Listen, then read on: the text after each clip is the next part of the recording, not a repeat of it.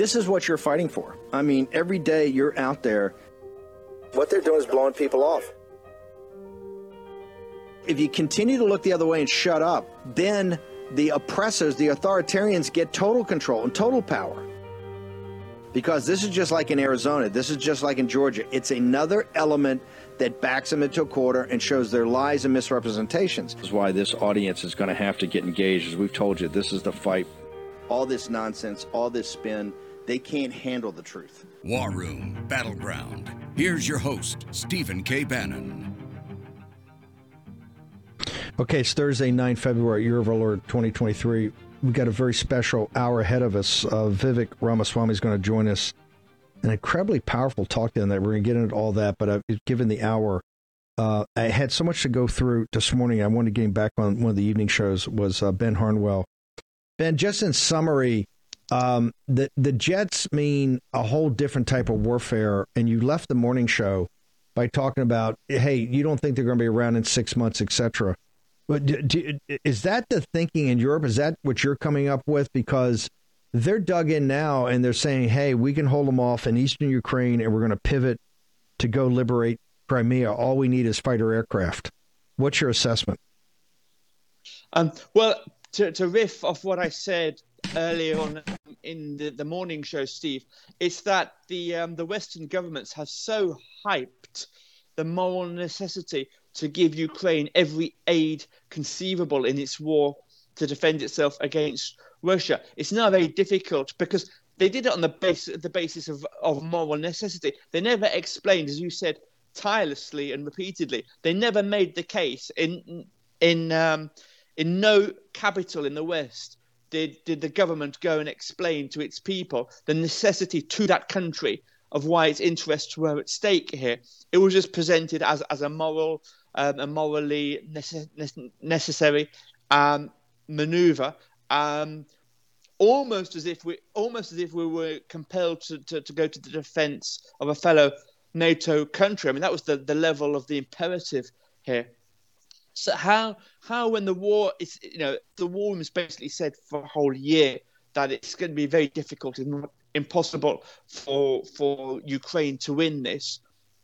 So given that reality, given the fact that the, that the economics now starting to, to bite and peoples are starting to to, to show their their uh, dissatisfaction in the opinion polls and to show this very clearly, how do the governments right, having hyped up the situation uh, to this extent, talk themselves off the ledge? How do they get back into the window, um, back into the, the building, and, and talk like reasonable adults? That's very difficult for them. So, one of the ways I would suggest that they're going to try to do this um, is respond to realities on the ground, uh, which is why I think, considering that, that, that President Macron has said this explicitly, and and um, and Biden in his more or less sort of semi-senile uh, mode has, has, has said out of both sides of his mouth that they won't use nuclear uh, weapons if if Russia does so uh, on Ukraine, um, which is really, I mean, that's that, of the two ways this war ends. One of them is in nuclear Armageddon, and the other is that the war will peter out because one of the two sides can't afford it anymore. One or, one or both sides can't afford it anymore, and therefore they need to at some point go to the negotiating table. If it is the latter, which is the negotiating table and not nuclear Armageddon, then given the hype that the Western governments have put into this. They need, they really need to say, well, you know, this is the situation. The reality is that uh, following the, the hype, the, the hype, the, the, polling you talk, yeah, but the polling, the polling you talked about this morning shows you the reality. The reality is that people now understand the sacrifice they have to make for this. The polling, the the polling in Germany is shocking. Only forty five percent of the people would come to the defense of a NATO ally. Forget a non NATO ally like Ukraine, but a NATO ally. This is what I keep saying about the NATO treaty.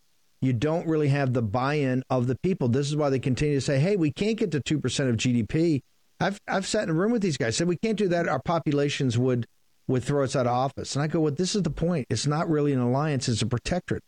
And the American people, and this is why this resolution that Gaetz is putting forward now to take funding of this down to zero. The conscripts, the reason I'm putting this conscripts up, there was a uh, there was a poll put up in the Guardian two weeks ago, three weeks ago, showed that I don't know the the biggest number in history of German young men are becoming uh, conscientious objectors. They don't want to volunteer for the military, so that's why they've got to go to. They got to go to basically the British Royal Navy's press gangs shortly to get people to sign up to this.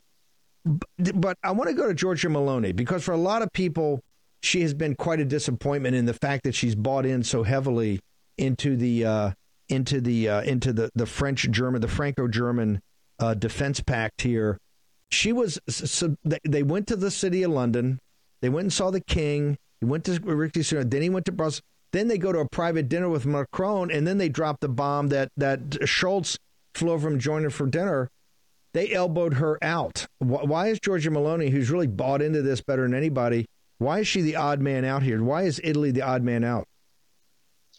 Steve, can I answer that question? But can I um can I just respond, if I may, because you were talking about the German situation. Sure. These things that, that the, the the political reality on the ground is fundamental uh, here to what how this war finishes. Right, the the political reality on the ground in the Western states that are supporting Ukraine. That's where this war is going to be won or lost. It's not on the battlefield um, in, in Ukraine.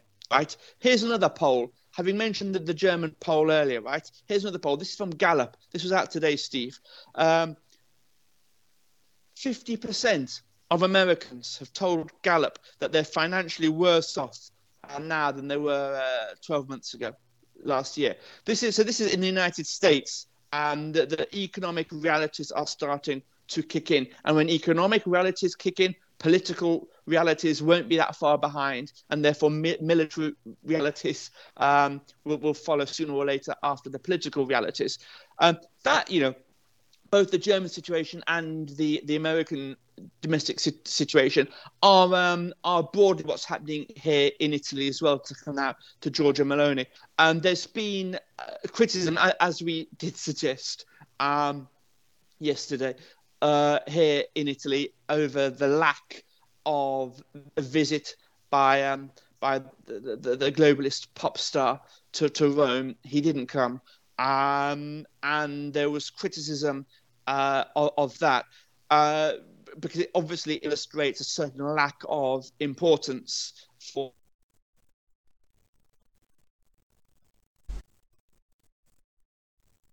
Did we just? Uh, did we just? He just froze. Okay, um, we're going to get back to Ben uh, here in a moment. Let's go ahead and play. By the way, so here's the update: is that uh, Meloni, who has bought into this entire you know situation in Ukraine, and uh, you know against her kind of more populist, uh, nationalist uh, tendencies, and what she really came to power about, has really bought into the entire um, EU, NATO. Um, okay, Ben's back. Uh, so I, I, understand why he might not want to go, Ben Harnwell particularly since the, the first cancellation he's had was the cancellation of this music festival, which is kind of a humiliation. They didn't want to have his video played, and that was in your face.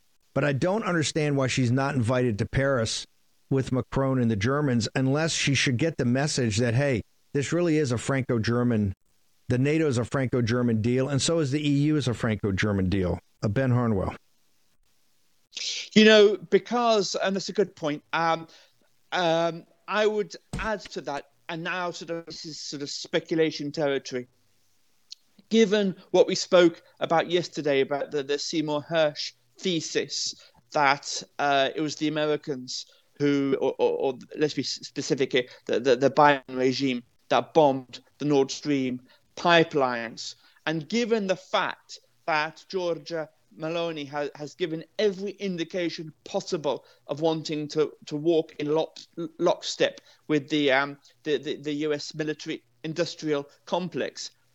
Let's, let's not forget this thing was organized very, very recently, um, the, the, the Zelensky visit. Um, it's possible, right? I'm speculating, possible that the German, that, that Olaf Scholz didn't want her there. He might have thought she was in on this, this plot, because it is let's not forget this was an act of you know let's not exaggerate but let's not underestimate this was an unprovoked um, act of warfare by the United States on what is Germ- Germany's um, vital national security interest. That is, its access to to energy. Um, and America did that, blocked, blew those pipes up exactly um, because it didn't want Germany drifting off into the Russian yeah. sphere of influence, right? We, we, so we, it's possible. By the way, the poll, the underlying, the underlying polling would show you that Jake Sullivan, and this guy's understood that back in December 2021. If you take the polling out of Germany today, they know that there's very little support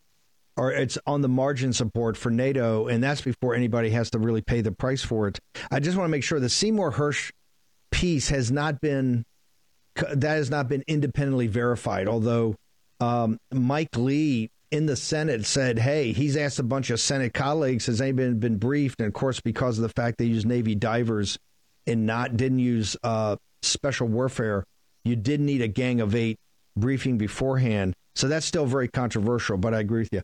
Ben, I, I gotta we gotta bounce, but your your reporting on this, your analysis of this has been incredible, and uh, people should know now that the Gaetz now that the Gaetz um, resolution is up, this is going to get a lot more heated because there's a lot of people here in the country, just like there's a lot of people in Germany, saying, "What are we doing here?" Right? And is this helping the Ukrainian people? I mean, is your assessment right now of the Ukrainian people? Are you still with Mearsheimer? This is a great power struggle, and they're being led into the charnel house as Mearsheimer at University of Chicago said, they're being led down the primrose path to their destruction, sir? That that guy needs to get some kind of Nobel Prize for his foresight because he was onto this in 2014. Every single word that he said has has come to pass, uh, and he, you know, to, to show you how morally corrupt the the, the, the globalist um, policy uh, infrastructure is. They've given him no credit for for being right. All they've done now is, is moved on, on, on a dime to uh, to criticizing and accusing him of being Putin's stooge, a Putin asset. Um, and all this guy had ever did was say, if we do this, Russia will respond like that. Yes, and to answer your question, I'm 100% behind John uh, Mearsheimer's uh, thesis that Ukraine was walked down the primrose path in um, uh, um, it, with its um, with its uh, uh, um, declared intention to to join NATO and the European U- Union. What has changed, and I indicated this yesterday on the show, uh, is the reason for that because I I had always assumed that this war was engineered by NATO to seek a post-Cold War relevance. And because NATO is obviously a product of the Cold War. When the Cold War isn't around anymore, two decades, three decades on, what is the purpose of NATO? So I thought it's sort of behind the scenes, it had manufactured this war in order to, to, to, to have new relevance. And of course, it does have new relevance. Um, let's not let's not deny that that it that it didn't have this time uh, 12 months ago. But merging the Mearsheimer thesis that this war was manufactured with the Seymour Hersh thesis and looking at the dates that are there in that article, um, it, I would speculate that uh, that this war was engineered not to give NATO a new purpose, but simply because Russia, because uh, the United States wanted to take out those gas pipelines to Germany. Um, for two reasons: it didn't want uh, Germany to be uh, under the under too much under Russian influence because it was a very vulnerable position being dependent on Russian energy. And the second reason is that I think it fancied itself as being an energy provider to continental Europe. Um, and both of those things have have now come to pass. You quite correctly said that this is a thesis. It's, it's been unverified. Um, uh, Seymour Hersh's article. But if I might close with this those the, the, with this um, recollection and those with longer memories remember this. I think it was the Obama White House regime that was caught wiretapping um, Angela Merkel's chancellery um, at, at, the espionage level. So it's not beyond Americans. You know, no. Know, I, I bow to no one for, for my love of the United States. However, its military industrial complex is not the, is not synonymous with the United States as a people and as a culture. And I think it's it's reasonable to criticize uh, what, what what what the CIA does around the world. without any um, disrespect to, to, the American people. I hope I can tread that line and make it clear where I'm coming from there. And it is clear that that, that, that, that, the Americans were spying on, on, on Germany under Obama. So I don't think it's beyond a, a NATO ally, by the way. Um, so I don't think it's beyond the, re, the, the, realms of, of possibility that the United States took out these these gas pipelines because it certainly wasn't Russia. Um, how do people get to uh, War Room Rome? How do they get to your content?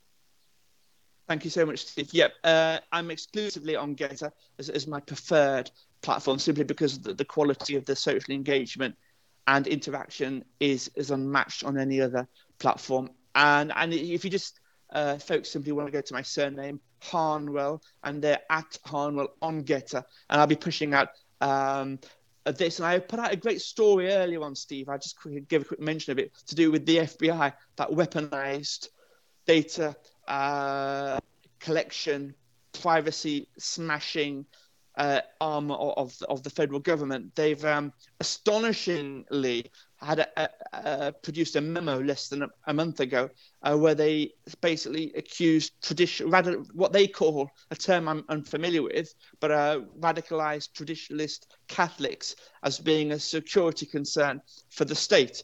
Uh, so, folks want to, to read more about that, uh, go to my GETTR feed at Harnwell uh, on GETTR at Harnwell, which is my son. That was my that, that that's my that's my hometown uh, that the FBI field office in, and that is the uh, I am sure about the little church that my parents uh, started with some Benedictine monks that say the Latin Mass when the Vatican allowed it back, I think in the late seventies, early eighties. So no, that's uh, that's very close to home, and I'm sure it's not totally unrelated that that's Steve Bannon. that was the parish that he grew up in. So uh, thank you. We're going to have a lot more on that in the days to come. Ben Harnwell, thank you so much. Appreciate you coming on. Thanks, Steve. God bless. Okay. Uh, I'm going to play a cold open. It's going to take a couple minutes. Pretty extraordinary. I want everybody to see this start to finish, and then I'm going to bring in the uh, speaker next. We have undermined America's greatest geopolitical asset of all, and that is not our nuclear arsenal. It is our moral standing on the global stage. That's how you get Disney, who two years ago will say it can't shoot a film in the state of Georgia if Georgia passes an anti abortion statute. That says it cannot abide a new law in Florida that prevents public school teachers from teaching six year olds about transgenderism and gender identity, but will go in the same period to film Mulan in the Xinjiang province of China, literally ground zero of the Uyghur human rights crisis, where there are over 1 million religious minorities enslaved in concentration camps, subject to forced sterilization communist indoctrination and worse without saying a peep until the very end of the movie. You could still see it in the credits today, where they say, We thank the local authorities for allowing us the privilege of filming here. Reminds me of those trees in Harlem. That was what Disney got out of that trade. but it turns out every other company's doing the same thing Nike, BlackRock, Airbnb, JP Morgan Chase, the NBA. Why do they do it? The answer is actually really simple. It comes down to money. Because if you're the CCP, you build a great Chinese wall that prevents you from entering the Chinese market. If you criticize the CCP, but if you criticize the United States or hamstring its economy with those emissions caps, we will roll out the red carpet. And so companies do what companies do. That is why Tim Cook and Larry Fink are Xi Jinping's circus monkeys. He will say jump, they will say how high, because it comes down to their bottom line. It is the direct product of a bipartisan consensus in this country back in the 1990s. Conviction in the faith of democratic capitalism. The idea that somehow we could use capitalism as a vehicle to spread democracy to places like China. The idea that we could export Big Macs and Happy Meals and somehow that was going to spread freedom. Well, what they realized is they could turn that game on its head. We thought we could use our money to get them to be more like us. They realized they could use their money, access to their market, to get us to be more like them. or even one step better than that, that they could use our money to get us to be more like them. Sending back those Disney movies and iPhones as Trojan horses to undermine the United States from within. So that is the problem, as I see it. The concentration of state power and corporate power that lends itself to capture, facing down a threat far more deep and dangerous than we've anything we've faced in our nation's history. The Soviet Union did not supply the shoes on our feet or the phones in our pocket. That is what makes our unique moment far more complicated than anything I think we faced in the latter half of the 20th century. I, I want all the war room audience, the cadre and the posse, everybody, to take this clip of this part of the interview, but plus that open and become a force multiplier. Everybody has to see that. I think it's the best succinct, and I say this from a guy who's been doing this for a couple of three years. I think it's the best, most succinct um, uh, verbalization and thought about exactly where we stand. And so Vivek Ramaswamy uh, joins us now. Vivek, I, I could take this in two ways the CCP and the bigger geopolitical or the corporate. And I think the way I want to do it is, is Governor Sununu of, of New Hampshire actually has gone on ABC and he's thinking of running for president. And his big issue, because he's trying to put a shot across um, uh, the governor of Florida's bow about his taking on Disney, and he doesn't think it's right for politicians to be taking on uh, a, a capitalist. So he, he's all over he's all over the governor, but he's really taking a shot at you. He's saying, "Hey, you know, uh, the Republican the Republican virtue is to let business be business and let the free market forces uh, make changes here." Why, why, is that not just naive? Why is that why is that thinking uh, uh, dangerous when he he's he's really trying to attack DeSantis? But essentially he's attacking you because you're much at a much deeper level of this about the real politics of global corporations, sir. Yeah, so I think that you can't recite slogans you memorized in 1980 trying to pretend like we're in 1980. All right, it's like what Dorothy might have said to the wizard, you know, in the Wizard of Oz, we're not in 1980 anymore.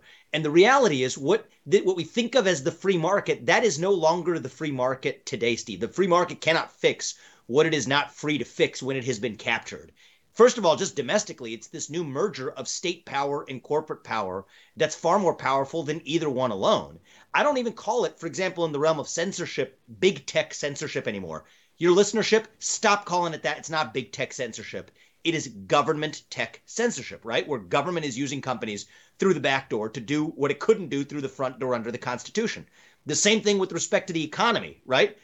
Alaskan drilling, Arctic drilling, perfectly legal. Why can no one lend to it? Because John Kerry, the climate czar, went around to private companies getting them to sign a climate pledge that got the Green New Deal done through the back door. They didn't need to pass it through Congress.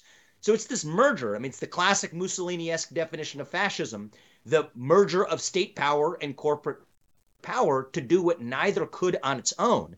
And then the American system is supposed to be based on distributed power anyway, right? Distributed political power through the political process, distributed power through our old vision of capitalism.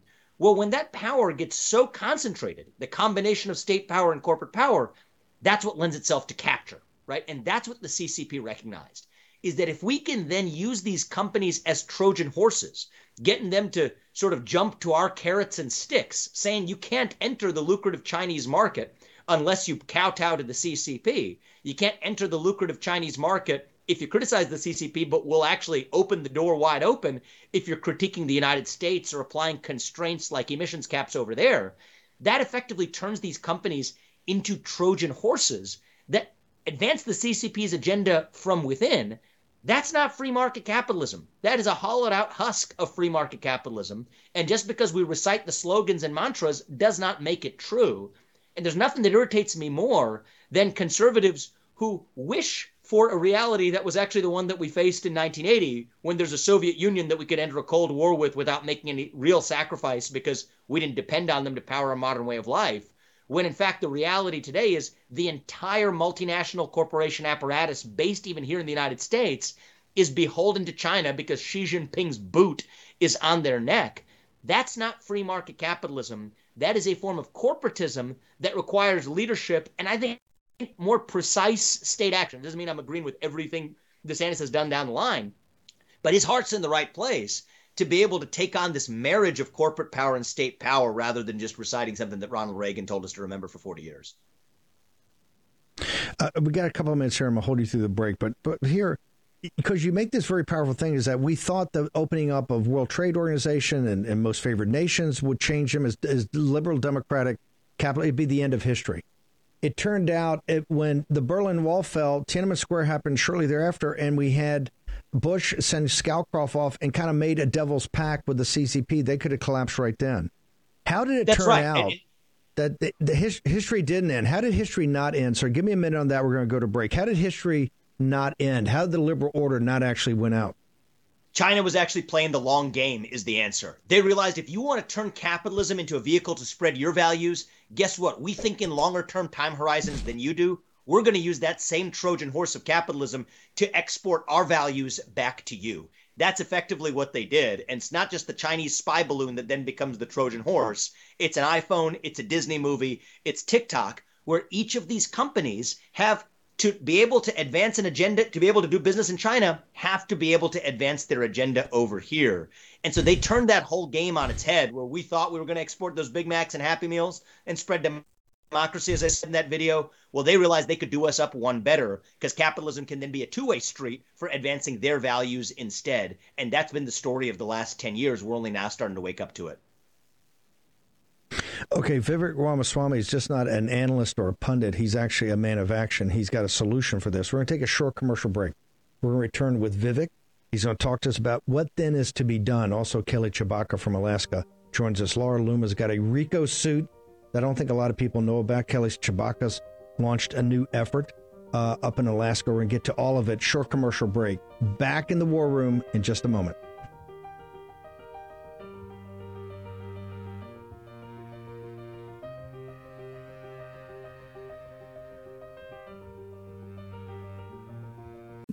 Despite the U.S. blowing through $31.4 trillion debt ceiling in January, the leftist White House still refuses to reduce spending. While our national leadership has buried their heads in the sand, when it comes to fiscal responsibility, it's time to pull yours out. Think about this. To dig our country out of this mountain of debt, every single taxpayer in America would have to write a check for $247,000. And it's only going to get worse. Now would be a great time to diversify into gold with Birch Gold. In times of high uncertainty and instability, gold is king because it's dependable. Birch Gold makes it easy to convert an IRA or 401k into an IRA in precious metals. Here's what you need to do text Bannon, that's B A N N O N, to 989898 to claim your free info kit on gold and then talk to one of our precious metals specialists. Protect yourself with gold today by texting Bannon to 989898. That's Bannon, B A N N O M, to 989898. With an A plus rating, with the Better Business Bureau, thousands of happy customers, and countless five star reviews, you can trust Birch Gold to protect your future. Text Bannon to 989898 today to get your free info kit. Take action, use your agency. Starting the new year, how will you prepare yourself, friends, and family? In the news, you're seeing constant government overreach, attacks on our communication and energy grid, worldwide conflicts, natural disasters, and the never ending assault on our security and privacy. And relying on your cell phone in these scenarios simply won't cut it. That's why over the last year, I've been partnering with Satellite Phone Store to help you stay prepared and ensure your vital communications stay brighter. They're one of America's largest satellite companies with thousands of happy, well prepared customers. For a limited time, Satellite Phone Store has a special promotional offer when you go to sat123.com slash Bannon. That is sat, S-A-T, 123.com slash Bannon. Get a Bivy stick or an Inmarsat satellite phone included with an annual agreement. Remember, that's you get a Bivy stick or a Marsat satellite phone included with an annual agreement. Now, Satellite Phone Store's customer support team is located in the United States of America and can help you pick the best plan for you. Go to sat.com right now. That's sat123.com slash Bannon. Sat123.com slash Bannon. And get your device today. Don't put it off. Life can change in an instant. That is sat123.com slash Bannon. Sat123.com slash Bannon. Get it today. Take action, action, action. Friends, you have to be blind not to see what's going on around the world. We're facing worldwide chaos on a whole new level. And it could all hit home really quickly in the form of food shortages, not to mention sky high prices for basic groceries.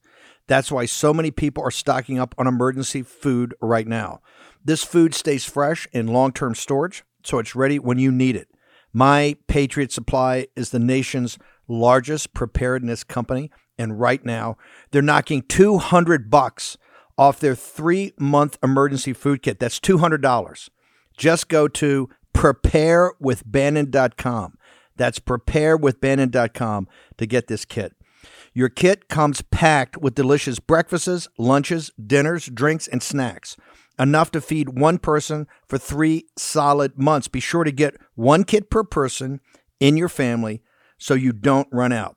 You'll save $200 per kit by going to preparewithbannon.com. Preparewithbannon.com. My Patriot Supply wants to make it affordable for you to protect your family. So don't delay. You get free shipping also. Go to preparewithbannon.com, preparewithbannon.com. Take action, do it today.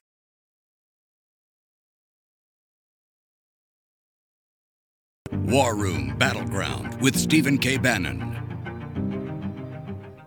Okay, welcome back.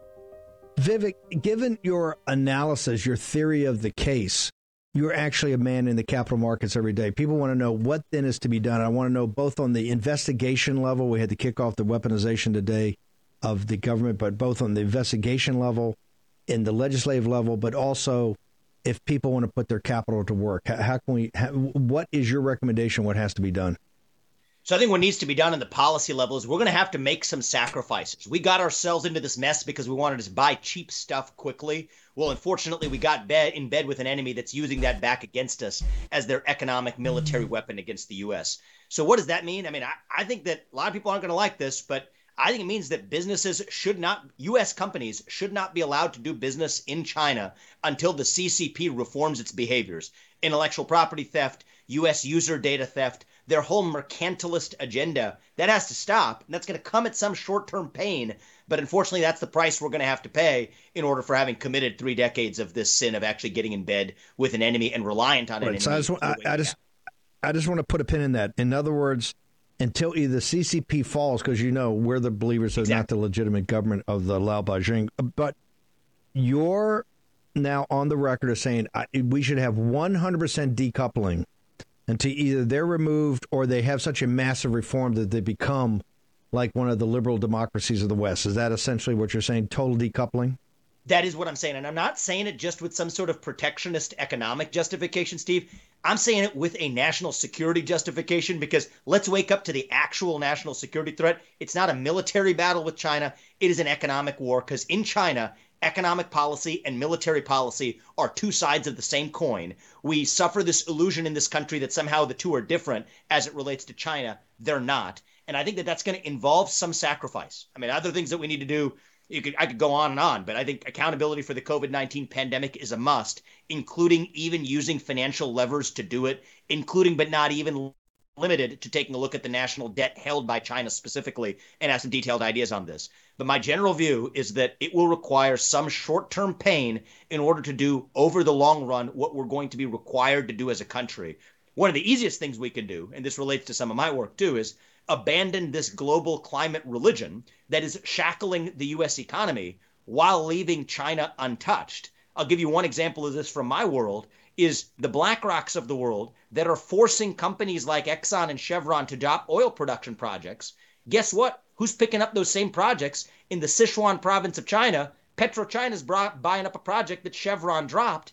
Guess who's one of the largest shareholders of PetroChina? It's none other than, you guessed it, BlackRock, who gets a license to be the only foreign seller of mutual funds in China. So that's how this game is played. So that's why I think they're using this as a vehicle to advance their geopolitical goals. That's not capitalism. That is mercantilism. And as long as they're playing the mercantilist game, we can't just pretend, close our eyes, Sununu or whoever else wants us to do it, and pretend like this is true global free market capitalism. We, at least as it relates to China, have to move to total decoupling. As I say it, the Declaration of Independence of 2023 or the Declaration of Independence of 2024 is a declaration of independence from China. It is a codependent relationship. All codependent relationships do not end well. The only question is who ends it first. I think the sooner we end it, the better for us. The longer we wait, the better for them. So let's step up and act, even though it's going to require some measure of short term sacrifice to do it. That's where I am on the record from a policy perspective of what we need to do.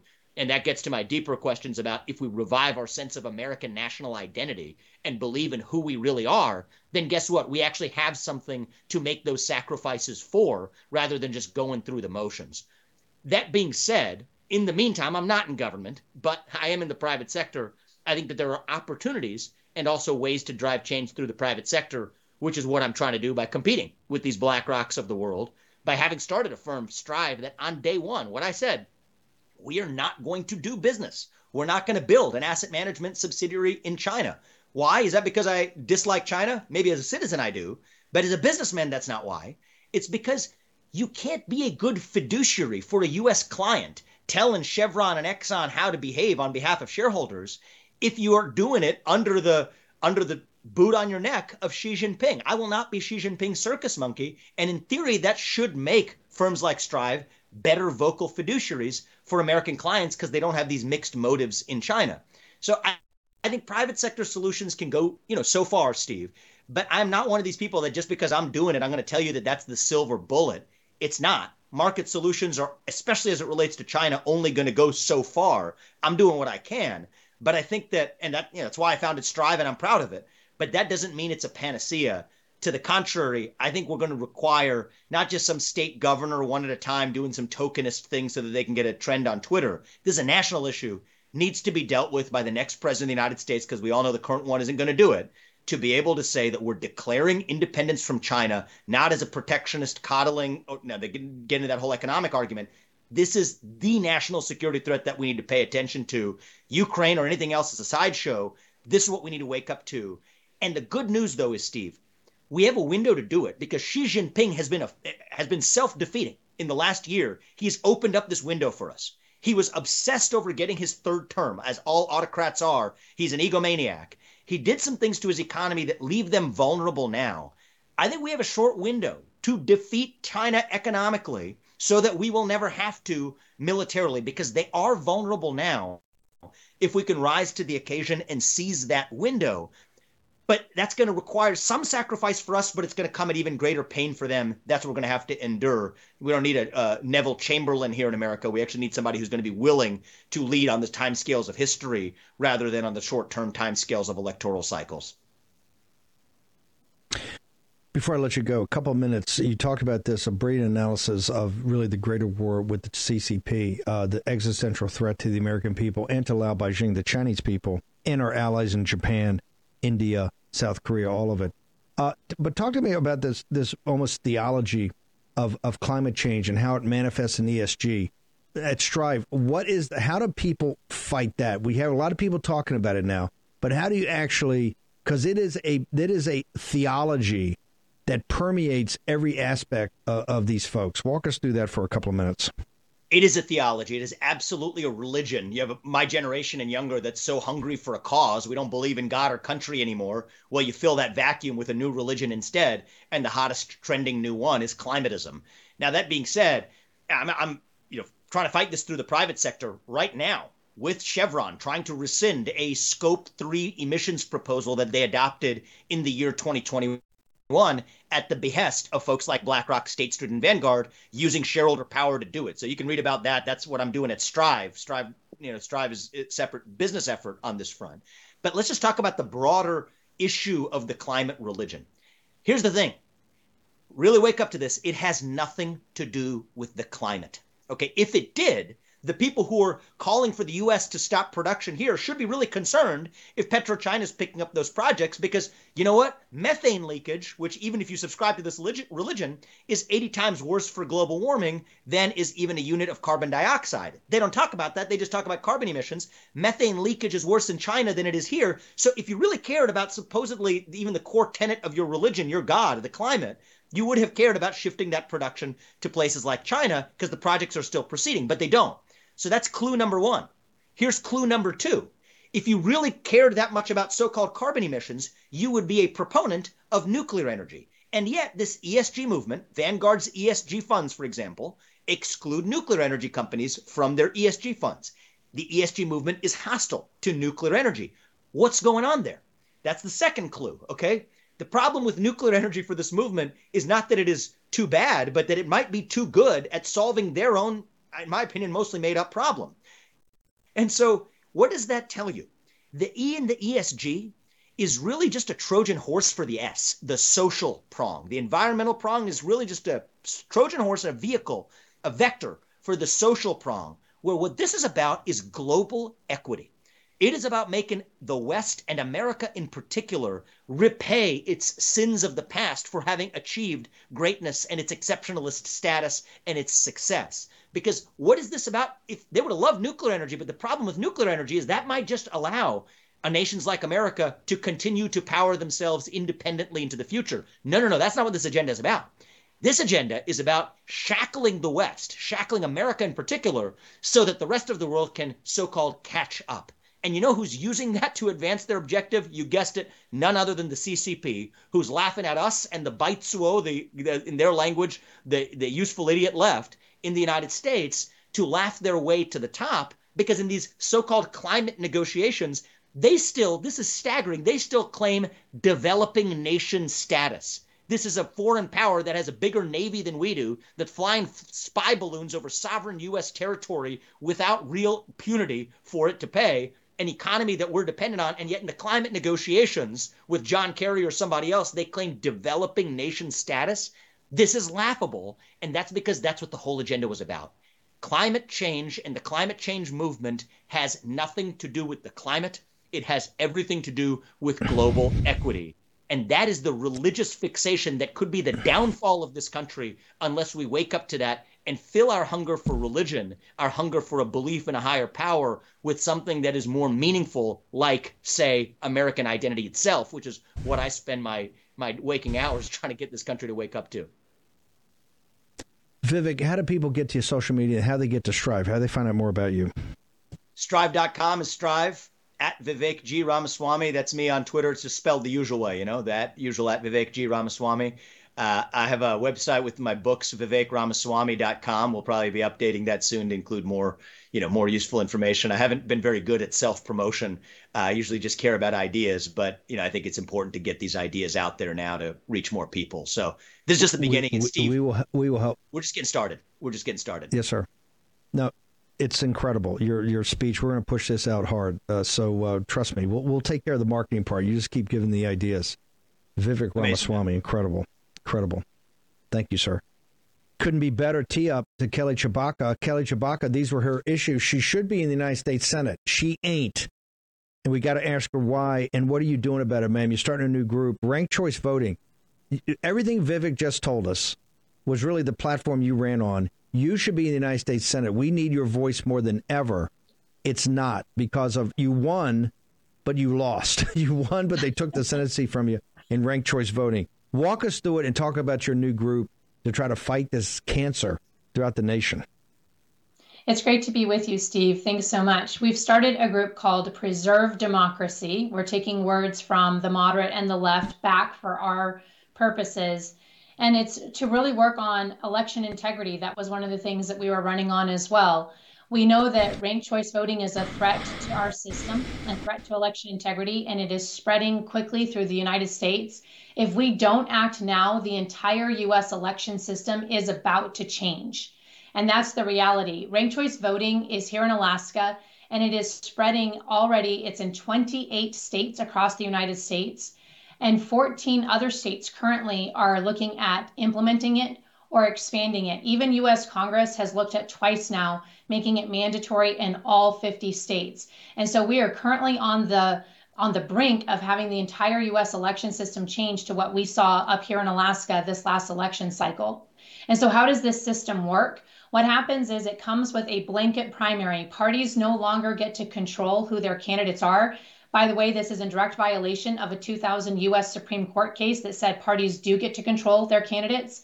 Instead, anybody can run for office and call themselves whatever they want, and everybody gets to vote on those candidates. Democrats get to choose Republican candidates, Republicans get to choose Democrat candidates. You get the idea. Murkowski gets to call herself a Republican, even though she was censured and removed from the Republican Party in Alaska.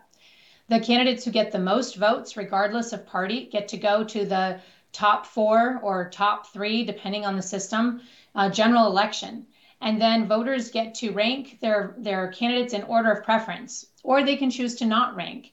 The lowest candidates then drop off until there's top two candidates.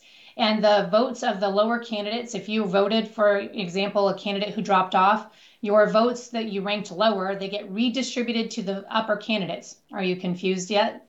If you didn't rank somebody then your vote just gets eliminated and then the votes get redistributed and shuffled according to an algorithm that people don't have insight into.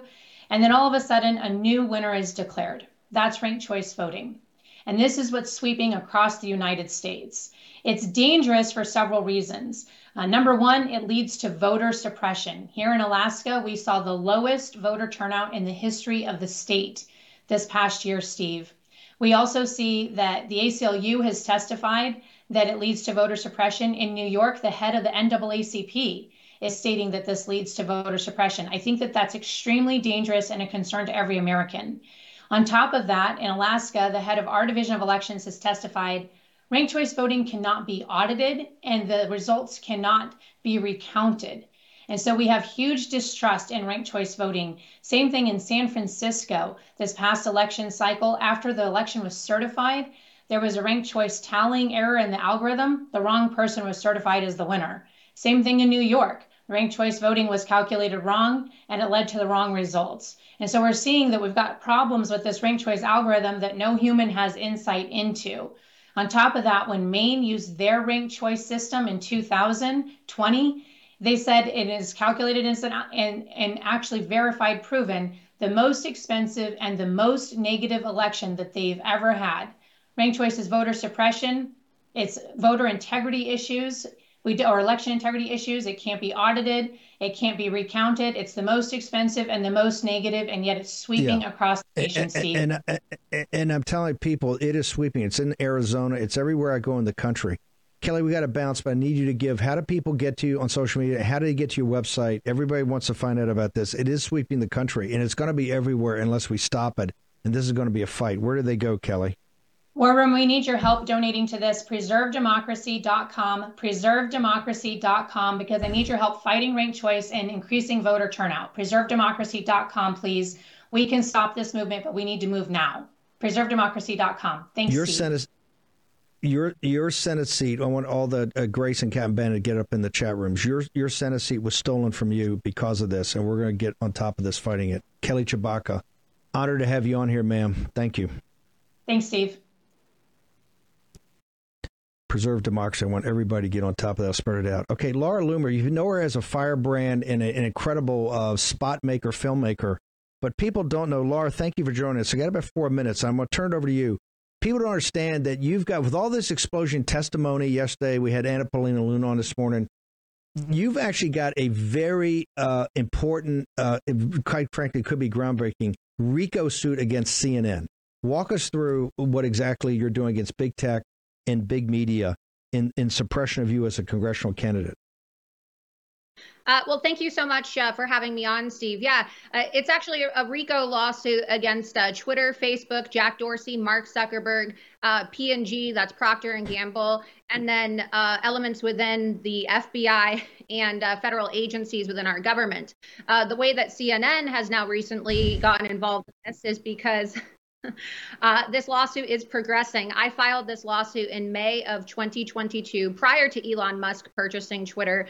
And um, uh, my legal counsel and I, uh, John Pierce, who uh, has represented uh, people like uh, Kyle Rittenhouse, Carter Page, and George Papadopoulos, he received notice from Twitter uh, notifying that they've just retained a general counsel, and the woman who they've retained, who works for a company called uh, a firm called Willkie and Farr, uh, you, used to actually do PR for CNN, and so clearly uh, this RICO case uh, has legs. Uh, I filed this case in May of 2022, and it alleges the conspiracy that we now know exists thanks to this Twitter hearing yesterday that shows that companies like Facebook and Twitter and the tech executives have been colluding in a coordinated conspiracy with the FBI and other individuals to interfere illegally in our elections. And so um, I know that uh, Congresswoman uh, Anna Paulina from Florida had retweeted my lawsuit. And last night on Tim Pool's show, she even mentioned how her testimony yesterday, where she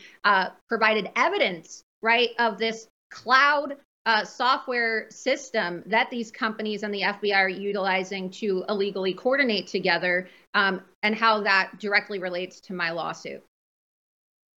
Laura, I asked on the show, the reason we want to have you on for evening, we're going to have you back, but I want everybody to go to your site uh, with you and your lawyer about how you they assist here. I asked her point blank, I said, in that back and forth, do you believe that the executives perjured themselves? And she says, there's no doubt in my mind, and we're going to go and prove oh, that and that only gives more substance. That only gives more substance to your to your charges. Go ahead, ma'am.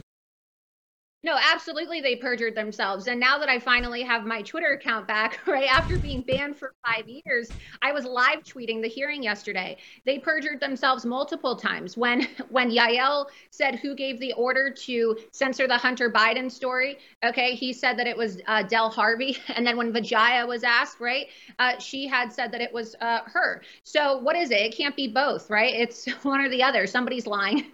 They've also been lying about their uh, material aid and support for Islamic terrorist organizations, which is another claim yeah. in my RICO case. And we saw they admitted yesterday under oath that they've been providing access to the Taliban.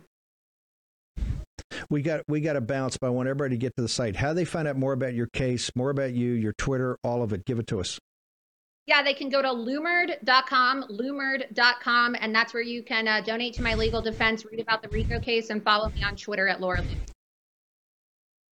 Laura, a lot of people laughed about this case for a long time. They ain't laughing now, and they're particularly not laughing in Silicon Valley and, and in CNN. Laura Loomer, a fire breather, thank you so much for coming on. We're going to follow this one closely. I want everybody to go to that site right now. Also, sign up, follow her on Twitter. Thank you very much for coming on. 10 o'clock tomorrow morning, 10 a.m., we're going to be back at it. Make sure you're here, right in the war room.